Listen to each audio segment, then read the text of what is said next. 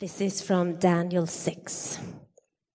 King Darius reorganized his kingdom. He appointed 120 governors to administer all parts of his realm. And over them were three vice regents, of one who was Daniel. The governors reported to the vice regents who made sure that everything was in order for the king. But Daniel, brimming with spirit and intelligence, just completely outclassed the other vice regents and governors that the king decided to put him in charge of the whole kingdom. The vice regents and governors got together to find some old scandal and skeleton in Daniel's life that they could use against him. But they couldn't dig up anything. He was totally exemplary and trustworthy. They could find no evidence of negligence or misconduct. So they finally gave up and said, We're never going to find anything against this Daniel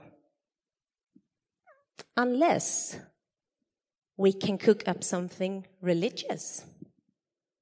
The vice regents and governors conspired together and they went to the king and said, King Darius, live forever. We convened with your vice regents, governors, and all your leading officials and have agreed that the king should issue the following decree. For the next 30 days, no one is to pray to any god or mortal except you, O king. Anyone who disobeys will be thrown into the lion's den.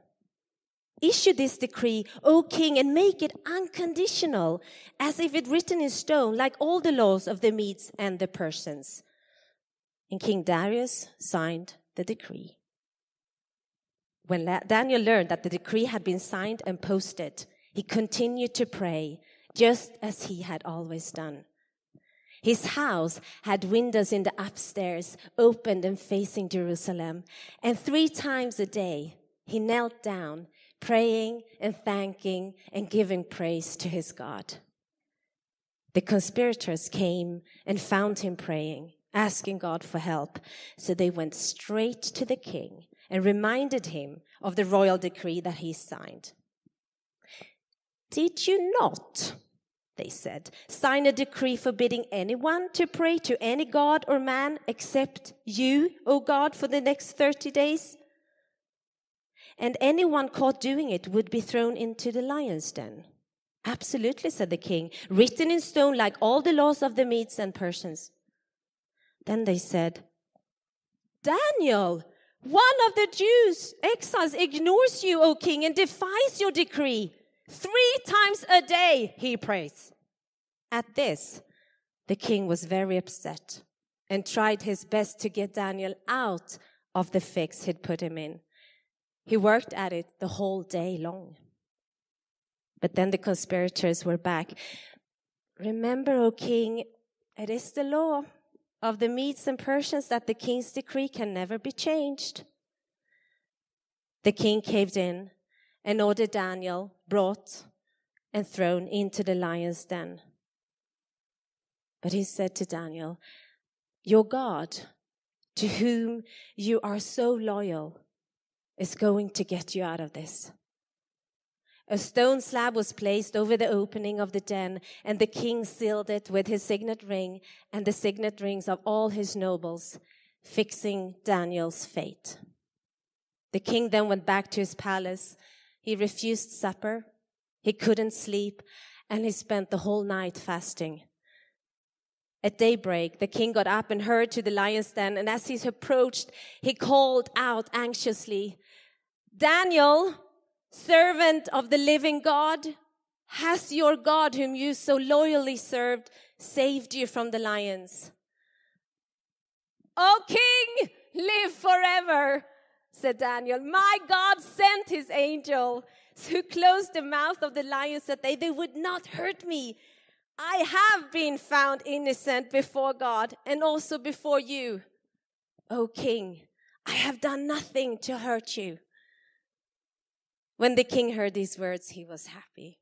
He ordered Daniel taken out of the den, and when he was hauled up, there was not a scratch on him. He had trusted his God. And then the king commanded the conspirators who had informed on Daniel be thrown in the lion's den, along with their wives and children. And before they hit the floor, the lions had in their jaws, tearing them to pieces. King Darius published this proclamation to every race, color, and creed on earth. Peace be with you. Abundant peace. I decree that Daniel's God shall be worshipped and feared in all parts of my kingdom. He is the living God. Word would now end. His kingdom never falls. His rules continues eternally and he is a savior and a rescuer. He performs astonishing miracles in heaven and on earth. He saved Daniel from the power of the lions. From then on, Daniel was treated well during the reign of Darius and also in the following reign of Cyrus the Persian. Good to be with you all. Welcome to church. Silence. You guys are so unwelcoming. Thank you so much, Linda. Great to turn to the Bible. That's Daniel chapter 6. Let's pray, and then we're going to take some time just unpacking those verses. God, thank you so much in your presence that you're among us and you know us. You are awesome. You are truly great. You are powerful. You are glorious. And tonight we invite you to speak to us and move among us. God, help me to speak and help us to hear. Have your way here. God, thank you for your salvation plan. You don't just save people from lions, you save people from lost eternities. You save people from hell. You save people from their sins. And Jesus Christ, you are the Savior, the one who died on the cross and rose again and can save anyone. So, God, I give this time to you now. I pray, enable me to unpack these verses and I pray you'd speak to us. In Jesus' name, Amen. Uh, last week, um, the world lost a great hero just over a week ago. Billy Graham uh, passed away. And, you know, I, I, guess if I went around the room, I'd probably get a number of Billy Graham stories. Uh, you'd be shocked at how many Billy Graham stories there are. I mean, I wouldn't be here today were it not for Billy Graham. So in 1955, uh, I was 10. No, in 1955, my mum uh, went to a Billy Graham crusade in the Kelvin Hall in Glasgow. And it was there that mum decided, I'm going to follow Jesus. And if it wasn't mum deciding to follow Jesus, I wouldn't have had that mum who was praying for me to come to know God. And, and it was short, actually, it was shortly after Billy Graham's crusade in, in 1991 uh, in Edinburgh. I came to hear him in Murrayfield. And uh, it was about, about a month after that. I, I went there, I was impacted. And it triggered a sequence of events which led to me a month after that becoming a follower of Jesus. So thank God for Billy Graham. Um, remarkable man. Conducted 400 crusades around the world. He preached in over 185 countries to audiences adding up to 215 million people. He was a spiritual advisor to many of the presidents uh, Harry Truman, Barack Obama, and president that was alive during his lifetime. So God really used Billy Graham. So his his traveling team, uh, his ministry team, there were four of them. Uh, there was Cliff Barrows, that's on the left there, and then there was Grady Wilson, Billy Graham, and George Beverly Shea. And they, together, they realized that what they were doing was so significant and the influence they were having was so huge, they decided to come up with a manifesto. Their manifesto was how they were going to operate with integrity throughout the years of their ministry. And probably because they had such high standards of integrity, it's probably because of that that they became such influential people uh, for, for the generations that they, they, they impacted and lived. So this was their manifesto. Four things they resolved to do. They decided that, first of all, money. that they were going to have high standards of accountability in their handling of money. You can imagine running huge crusades, large amounts of money would pass through their hands, and they had to have an integrity. They had to be squeaky clean in the handling of money. So they had high levels of financial accountability. And, uh, and, and, that was incredibly important. They, they also deliberately made a choice to not emphasize offerings in their crusades, even though they needed to pay for it. They made it not, it wasn't a big deal for them. They didn't try and push asking for money from the people. Second area was sex. That they made it. Let me read you a quote from Billy Graham's biography. He said this We pledged among ourselves to avoid any situation that would have even the appearance of compromise or suspicion. And from that day on, I did not travel, meet, or eat alone with a woman other than my wife. It's pretty high standard. He, he, would, he, would, he would never go in a room by himself uh, he would never, in a, in, a, in a, hotel, he would always have someone go in ahead of him in case there was a compromising situation. Where he, he just did not want to have any possible mud thrown at him or any possible grounds of accusation. He was squeaky clean. When it came to church, the manifesto they, they said was that they would always work in partnership with local churches and they would always speak well of local church leaders. Their fourth area of their manifesto was publicity they made a choice to never exaggerate the numbers or the effect that God was having in people's lives, but always to be, to, to be very accurate in their reporting of how the crusades went. Fantastic. And actually, when I think of Billy Graham, I think of Daniel. So you look at Daniel, he had he was a, a team of four. Daniel had it was Daniel, Shadrach, Meshach, and Abednego, and you see them in the different chapters. They, they operate together. Also, you see, Daniel had these incredibly high standards of integrity. We just read in Daniel 6 that when people tried to bring an accusation against him, there was absolutely there was nothing. There was no mud could stick. There was just nothing they could have on this guy apart from his faith.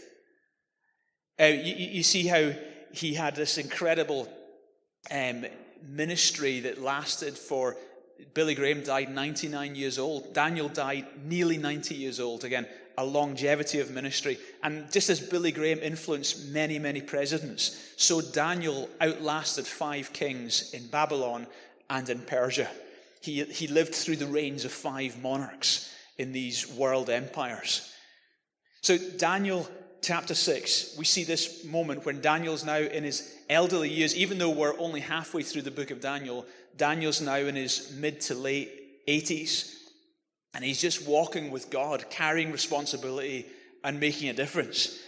And I'm going to just take some of the verses that Linda's read. This is in the New International Version. I'm just going to jump into some of the verses and pull out some of the principles I see in the life of Daniel. Verse 5, it said this Finally, these men said, We will never get any, find any, any basis for charges against Daniel, this man Daniel, unless it's something to do with the law of his God.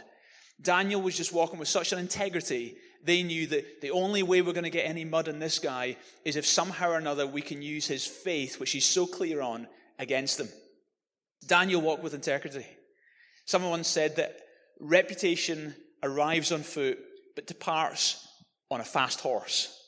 You can spend years working on, uh, on the basis of an integrity, but then in a moment of craziness, you can lose a reputation of a lifetime.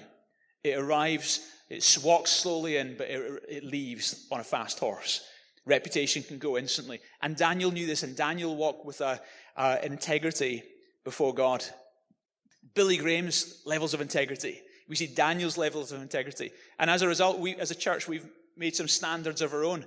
So we have 21 people on staff, and we have about 150 leaders overseeing different small groups and teams and departments across our locations. And here's the rules uh, when it comes to our staff and operating with the opposite sex.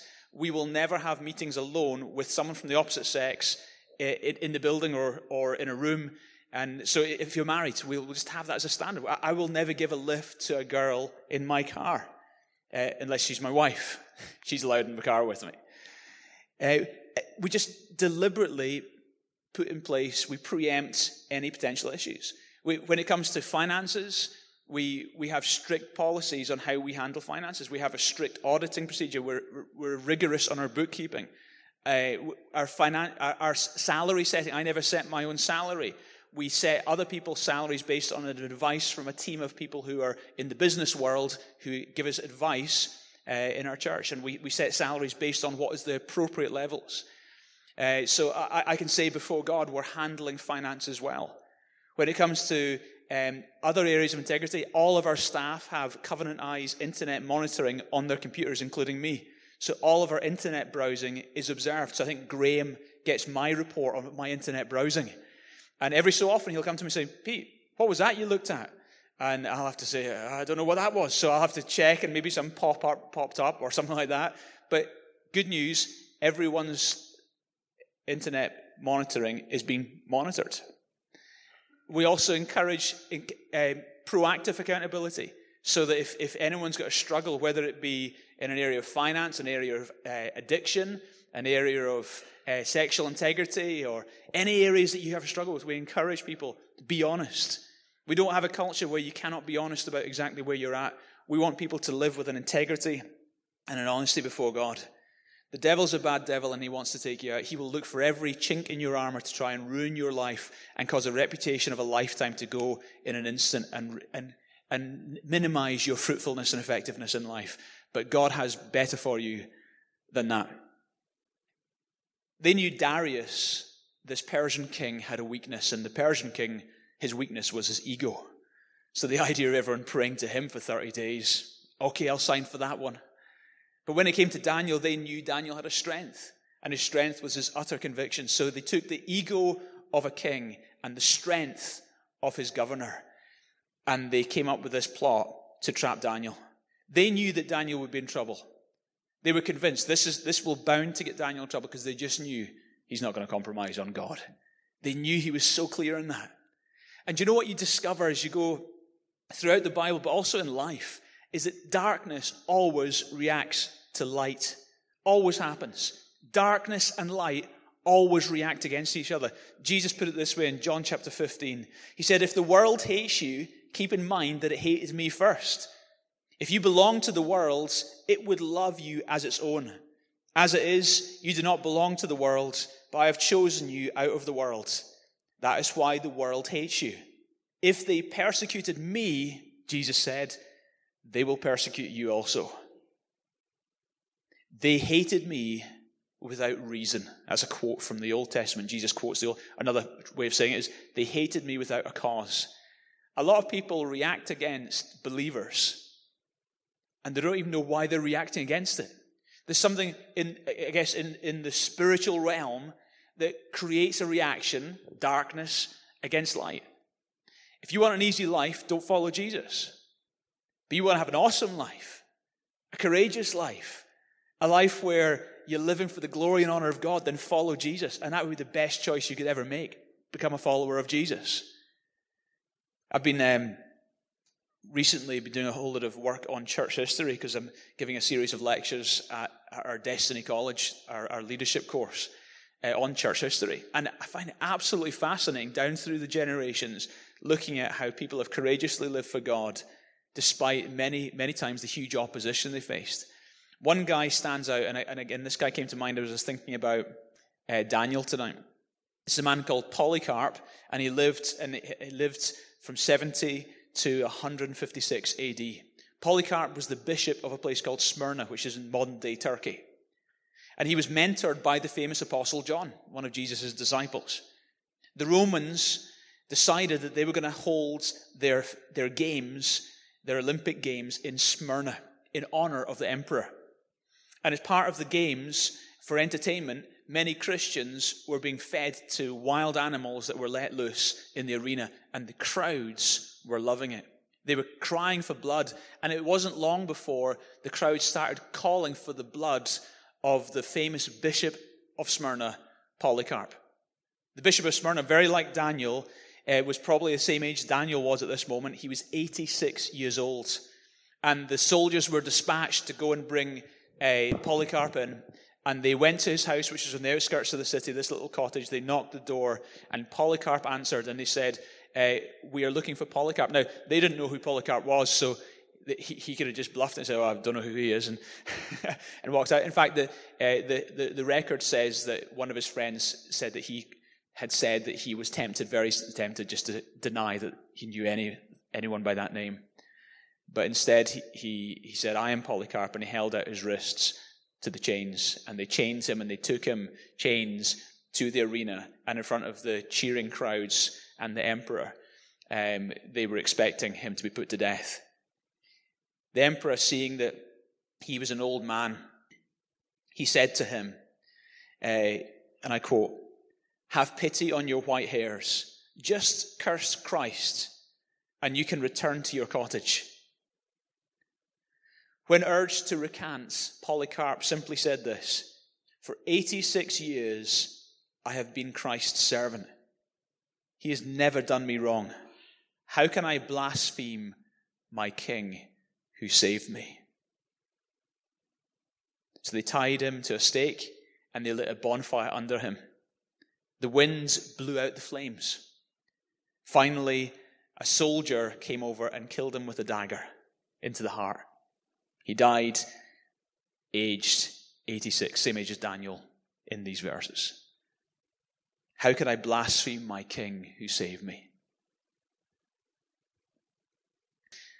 So I want you to be envious of Polycarp. Not of how he died. I mean, who wants to die like that?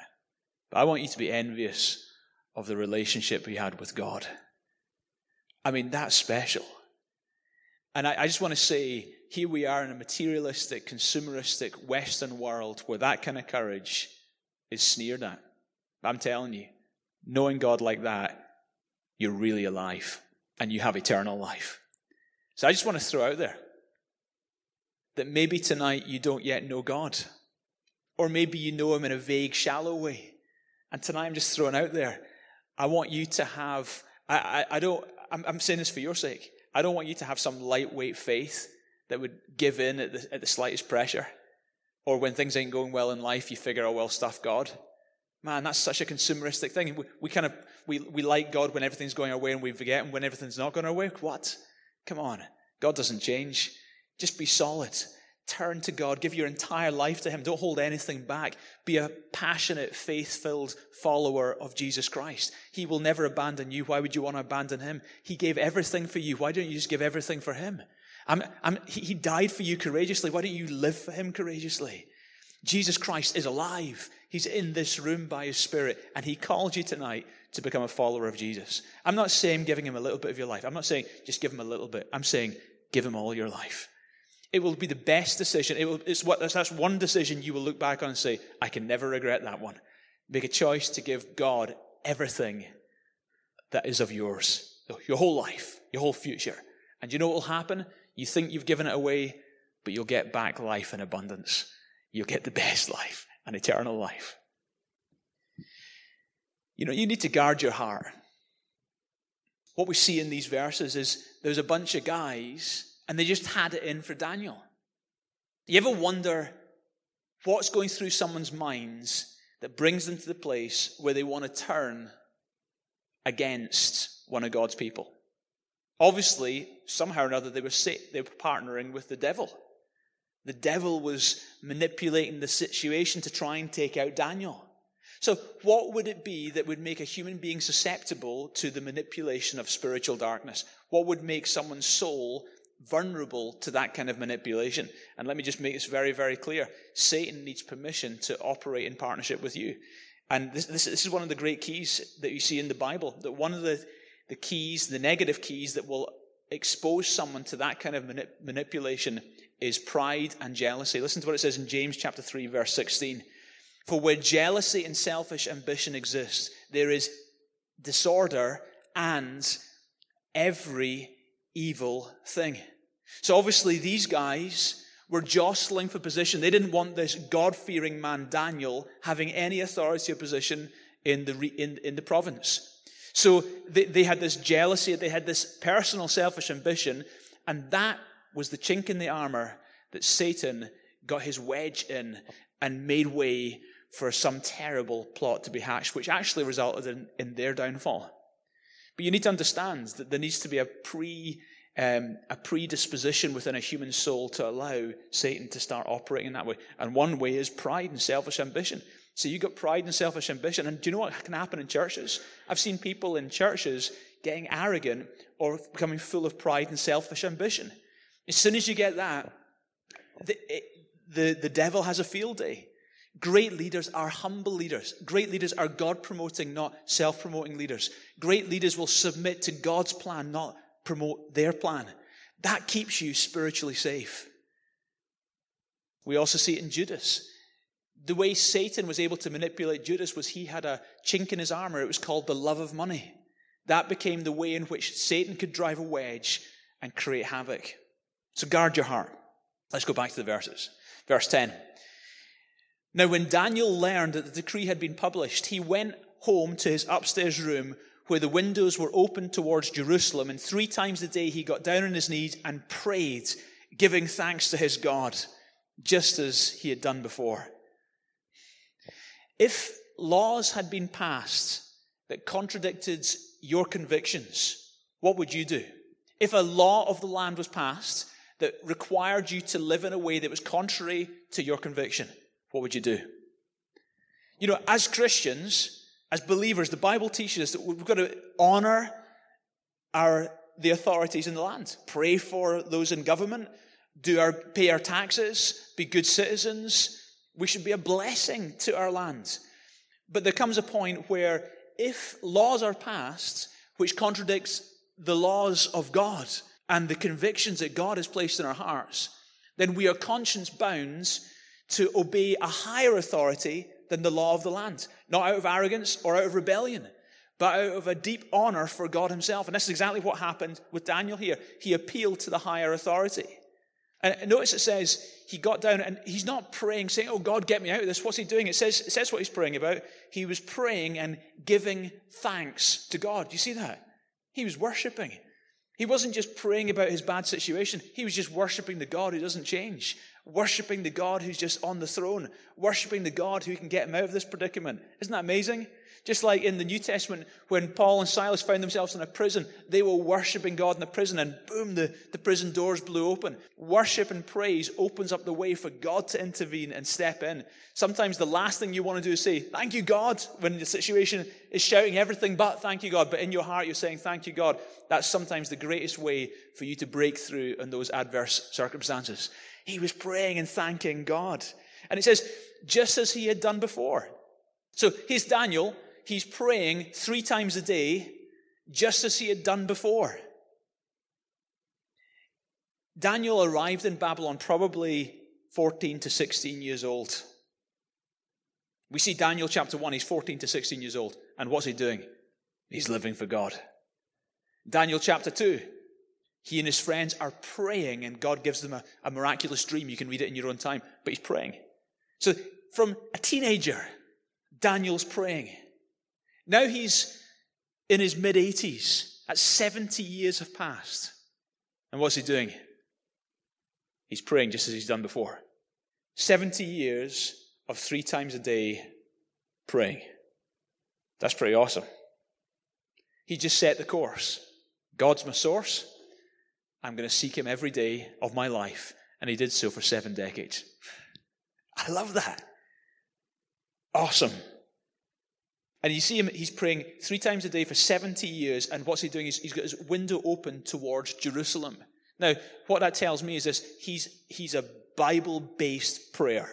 What, how do I get that? Well, in 1 Kings chapter 8, Solomon prayed and said, God, whenever one of your people or your people are, have found themselves taken away as captives into a foreign land and they turn towards Jerusalem and they pray, would you hear from heaven, God?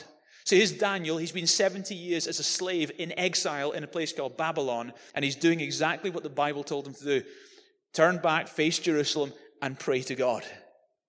Now, these days, that's irrelevant for us. We pray in the name of Jesus.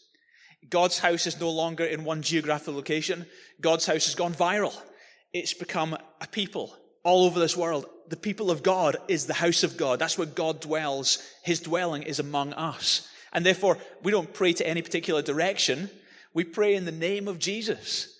But what I love is here Daniel asked and prayed. He was persistently praying biblical prayers for 70 years. And I just want to urge you be people of prayer.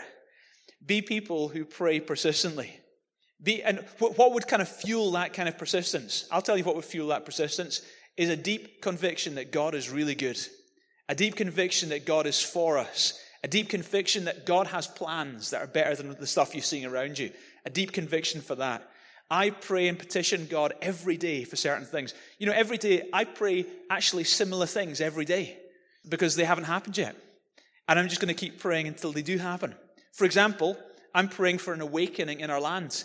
I'm praying for people to wake up from their spiritual dwam and, and wake up to the reality of there is a God. I, I want to see atheists becoming believers. I want to see people who are far from God coming closer. I want to see people who walked away from God coming back to faith in God and just coming alive and having eternal life. I'm praying for that kind of stuff. I would suggest you pray the same. Anyone up for it? Anyone up for it? Yeah, let's, let's pray like that. And Jesus said, ask and keep on asking, seek and keep on seeking, uh, knock and keep on knocking. There's a persistence that God wants in our praying. And I, I really believe that prayer is incredibly important. God operates through our praying. God wants to do great things, but He has given planet Earth to the human race like a landlord has given keys to a tenant. And so the landlord can't just step into the house anytime he wants. The tenant must give permission to the landlord to come in. And so it's exactly the same way prayer works. God has given planet Earth to the human race. And the human race has fallen away from God, but we are the redeemed community among the human race, and God calls the redeemed community to call on God to do exactly what God wants to do in this time space world. Our praying is important. John Wesley said this God does nothing except in answer to prayer. Jesus told us to pray. When you pray, pray, Our Father who is in heaven, hallowed be your name. Your kingdom come, your will be done on earth as it is done in heaven. Apparently, God's will being done on earth is contingent on us asking Him to do the very thing that God wants to do. God's not reluctant. This is not about twisting God's arm up behind his back. This is about us aligning ourselves to the will of God and seeing the will of God become reality in the time space world. And I'm just going to keep on asking him to do it until I see it happening. So become persistent praying, prayers. Let's believe for the great things.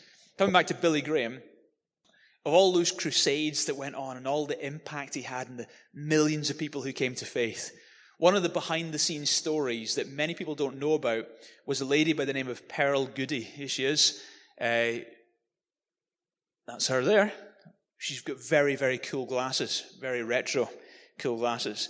And she died in 1972. And the thing that was amazing about Pearl Goody is that every year in November, she phoned the Billy Graham Evangelistic Association to ask where Billy Graham was going to be going. She asked for the detailed schedule of Billy Graham's crusades for that year. Every year, without fail, in November, she asked for the schedule of where he was going to be preaching.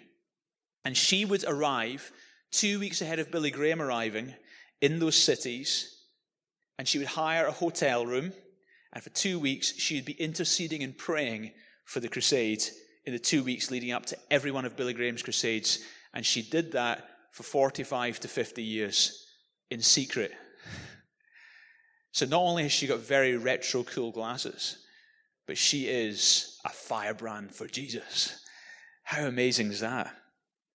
I, I, don't, I don't believe there's any accident that Billy Graham's crusades were so hugely effective. I'm sure there are many other unknown heroes behind the scenes who called on God to do the great things through Billy Graham. And God wants to do great things in our city and in our region.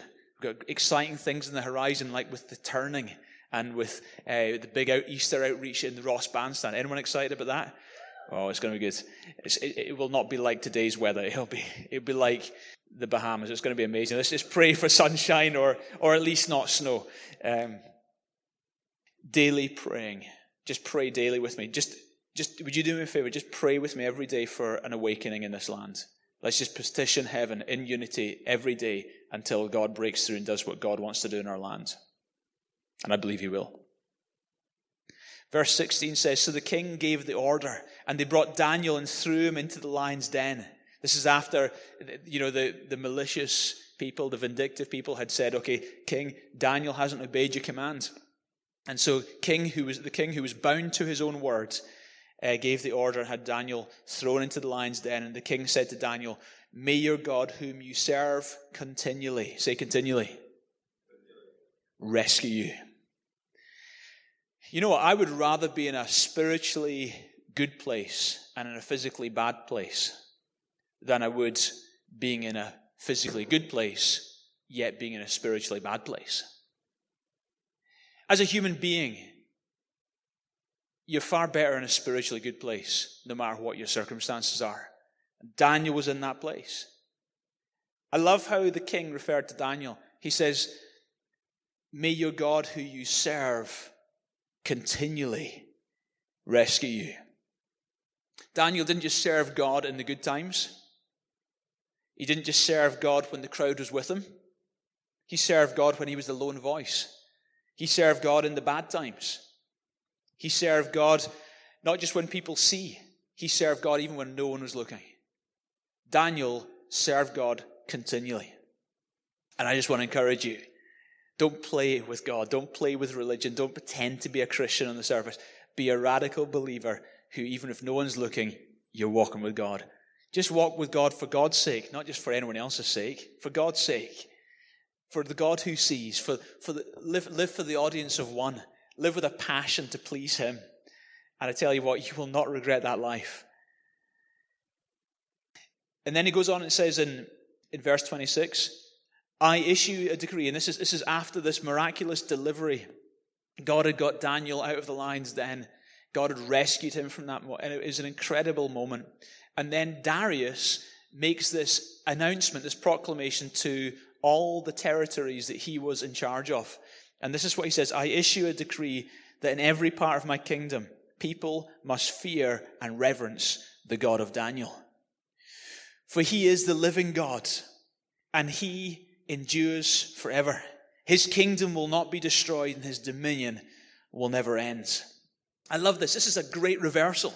Remember at the beginning of the chapter, a decree was issued that no one should pray to any other God but the king for 30 days.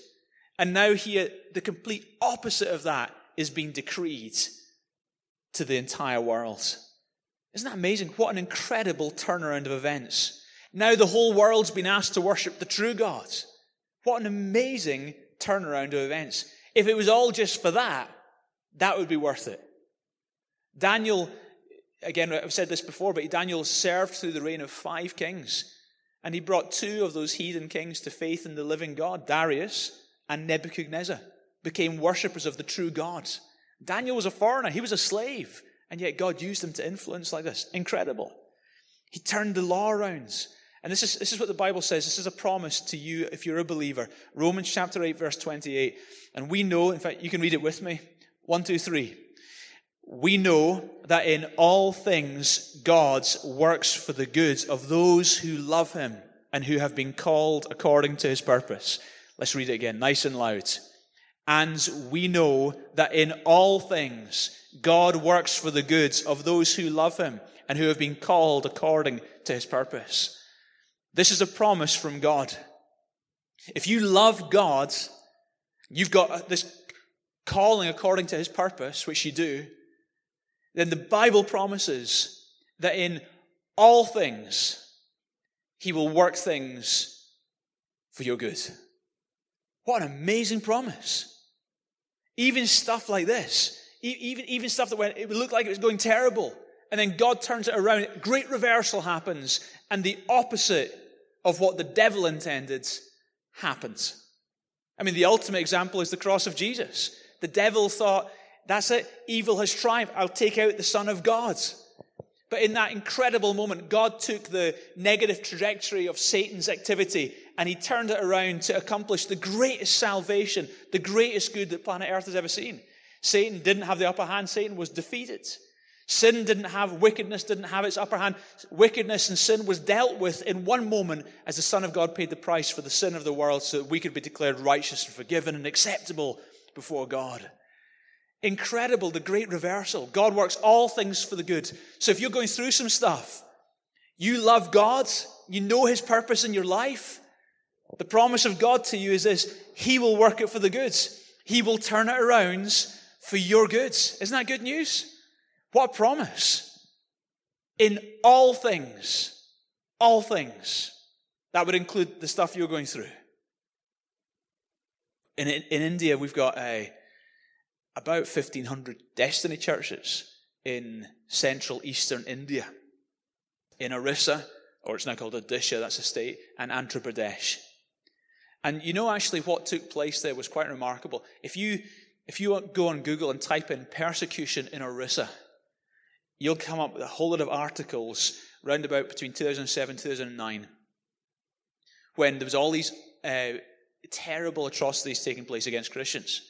And many, many pastors were martyred, and many churches were burned, and tens of thousands of Christians literally ran for their lives and hid in the forested uh, rural areas.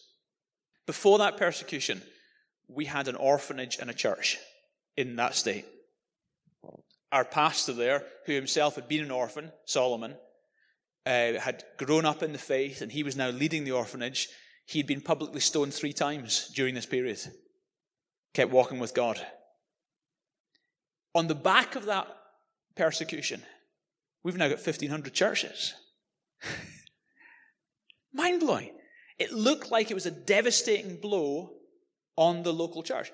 So, and that's just Destiny churches.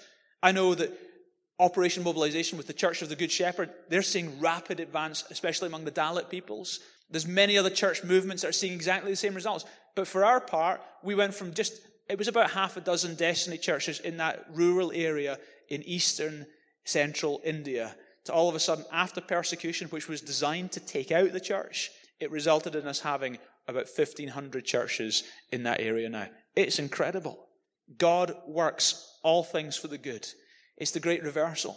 And he did it in many places in the book of Acts. He did it with Saul, who was the greatest persecutor of the local church. All of a sudden gets saved, and he becomes the greatest propagator of the local church. God turned things around. So I don't know what you're going through, but I know there's a promise in this book about you. I don't, I, I, I, I don't, I don't know how it's going to happen. I don't know how God will work it out for you. I don't know how things will turn around in your situation, even when it looks so bleak and so final. But the great news is this God promises that in all things He will cause things to work around for your good. Isn't that good news? Say amen if you agree. Overwhelming. Thank you, folks. You guys are so quiet tonight. Okay. Verse 27. He rescues and he saves. This is Darius' great proclamation to the known world. He rescues and he saves. He performs signs and wonders in the heavens and on earth. He, re- he has rescued Daniel from the power of lions. This is Darius now preaching the gospel to the known world, telling the known world that there is one God who rescues and saves. And I just want to tell you that tonight. There is a God in heaven who rescues and saves.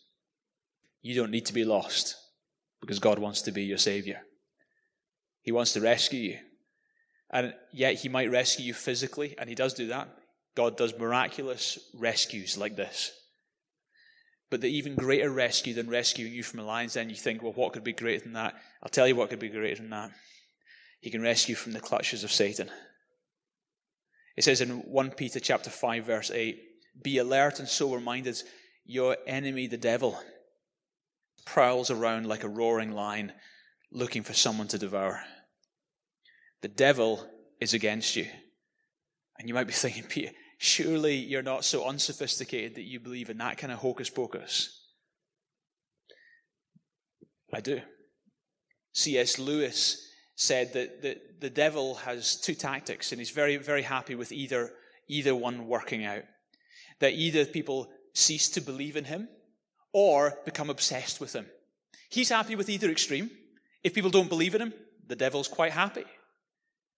If they become obsessed with him, the devil's quite happy. But both are the work of the devil. There is a spiritual realm. There are powers at work in this world manipulating situations, and it's not like the devil's in everything, but the devil certainly is active. And I want to tell you, you have an enemy to your soul. And if you're not a Christian, if you're not the Lord's, He has rights over you. He has authority over you. That's a very dangerous, spiritually dangerous place to be. The reason Jesus Christ became a man was to gain back authority on behalf of mankind from the devil.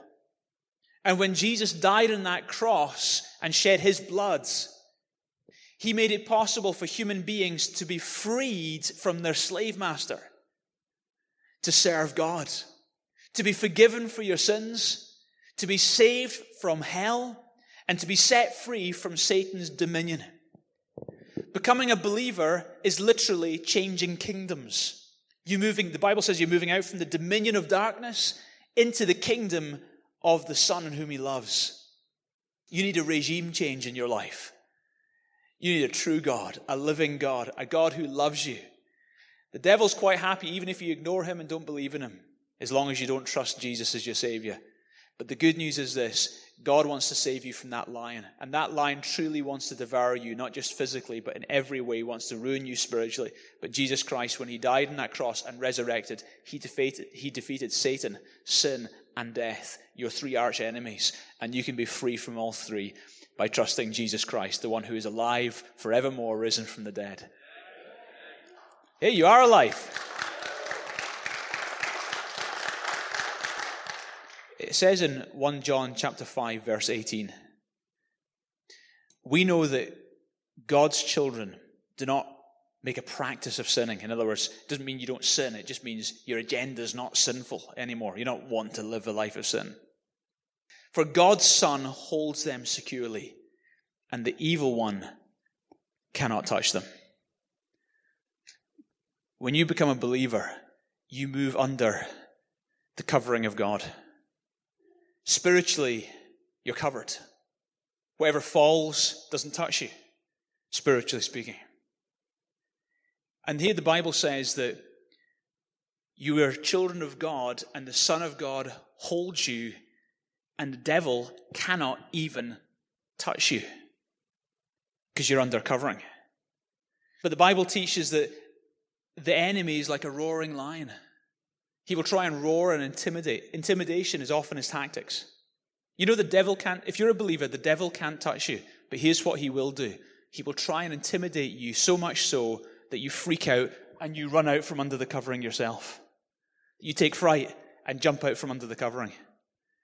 He can't touch you because you're undercover. But if you can remove yourself from that covering by operating in fear or by being intimidated to the point where you're absolutely consumed with worry, or by luring you into addictive behavior and he's got you entrapped. As soon as you can jump out of that covering yourself, the devil can have a field day in your life. But you need to understand God has provided you with a covering. And I just want to encourage you stay under that covering. The Bible says if you're God's, you just keep walking with Him. Don't make a practice of sinning. Just keep walking with Jesus, and He will keep you, and the evil one will not even touch you. That's what the Bible says. He can roar at you. He will try and intimidate you. He will try to get you to move off your firm position in God. But just don't move. Daniel didn't move. Daniel just kept walking with God despite whatever intimidations were thrown his way. He didn't flinch. He didn't move. Just stand. Just walk. Just keep your eyes on him. Keep walking with Jesus.